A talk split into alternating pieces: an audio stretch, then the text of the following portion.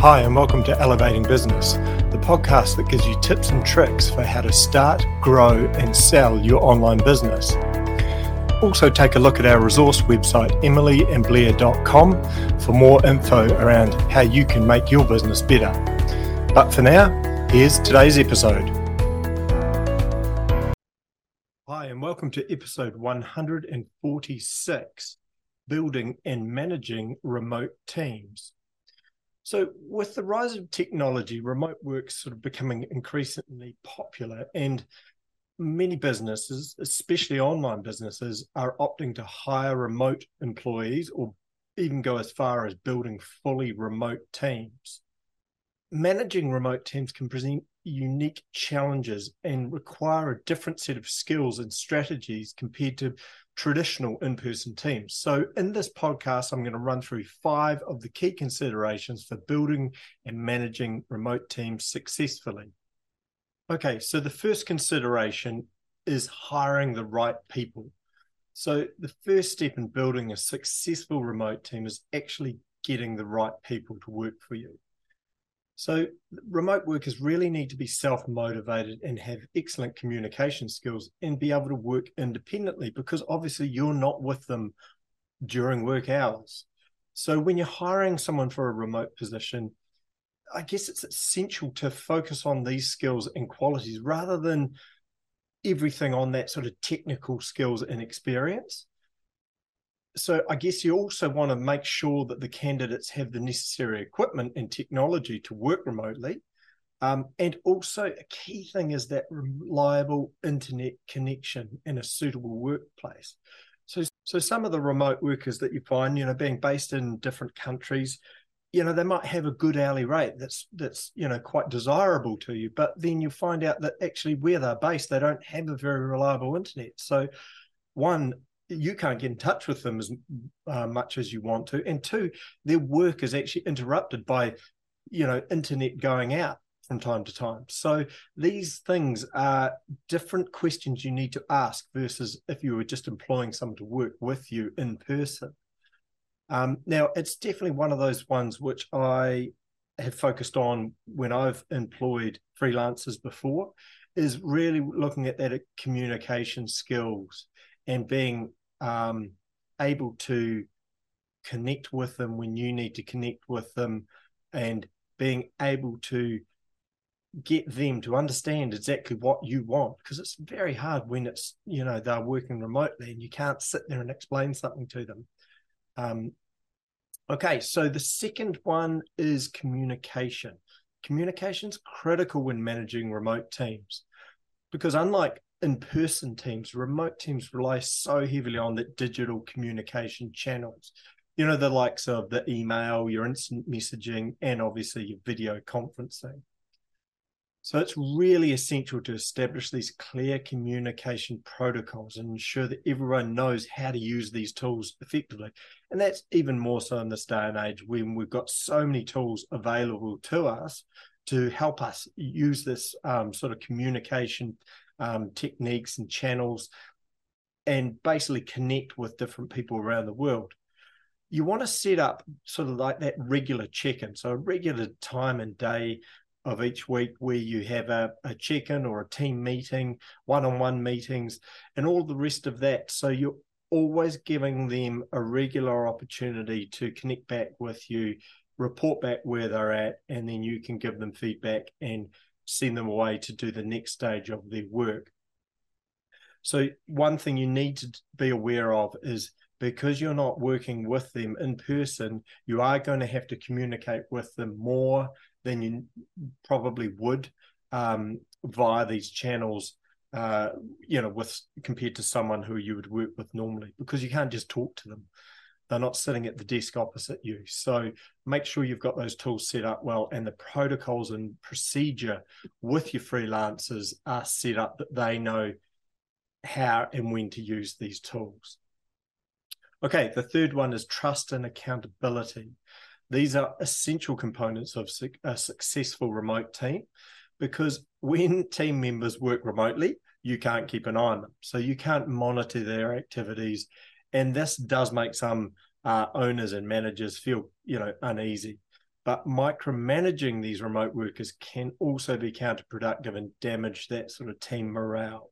So you need to find that happy medium of being able to monitor what they're doing, eh, but clearly communicate what they're meant to do and also put timeframes around it so they have clear expectations and deliverables. So then you can trust your team to get the work done. And again, that comes back to these regular check ins, you know, progress reports to make sure that everyone's on track and that you're actually getting the deliverables that you agreed to with your remote team.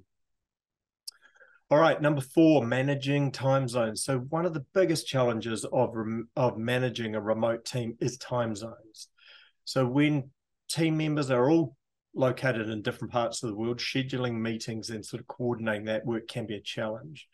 So it's it's pretty essential to have that clear understanding and schedule of, you know, who's available when and when these meetings are, going to take place. And there's heaps of tools out there now with scheduling apps and things, time zone converters and all the rest of it that you can use to help you get that set up. I mean, we um, find that uh, slightly difficult down here in New Zealand because we're pretty much 11 or 12 hours, depending on the time of year, um, in front of Europe. So we're 10, um, sorry, 11 or 12 hours ahead of Europe most of the time. So when it's 9 p.m. nighttime for me, it's 9 a.m. or the start of the workday for anyone in Europe. So I find myself talking to some of our team members later in the evening because they're just starting their day for work. So it's something to be aware of. Um, and just make sure that you know what time zones you're working or working in and set up that scheduling around that so it's well organized. Right, the fifth and final one of these ways to manage your remote team better is building a strong culture. Now, you may not think of this because you're thinking, well, hang on a minute. A strong culture is very important when you've got an in-house team and you, you know, you're you're working together uh, in the same office each day. But it's even more important when you're working with remote teams because these team members are working by themselves for most of the time. So they need to feel part of a cohesive group, part of your business. So even if they're not obviously working in the same physical space, it's important to have that regular sort of team activities and try and work out some sort of virtual social events you could hold. Um, or even recognition programs, all that stuff builds that team morale and, and creates a sense of belonging because a lot of these remote workers can feel pretty lonely. You know, they're sitting at the end of a computer, um, working away all day. That you know, they're working for you in your business, but they're not actually, you know, physically in your your business and not physically with you. So, building that strong team culture is is definitely um, one to work on. So, in summary, building and managing remote teams successfully requires a different set of skills and strategy compared to you know that traditional in-person teams.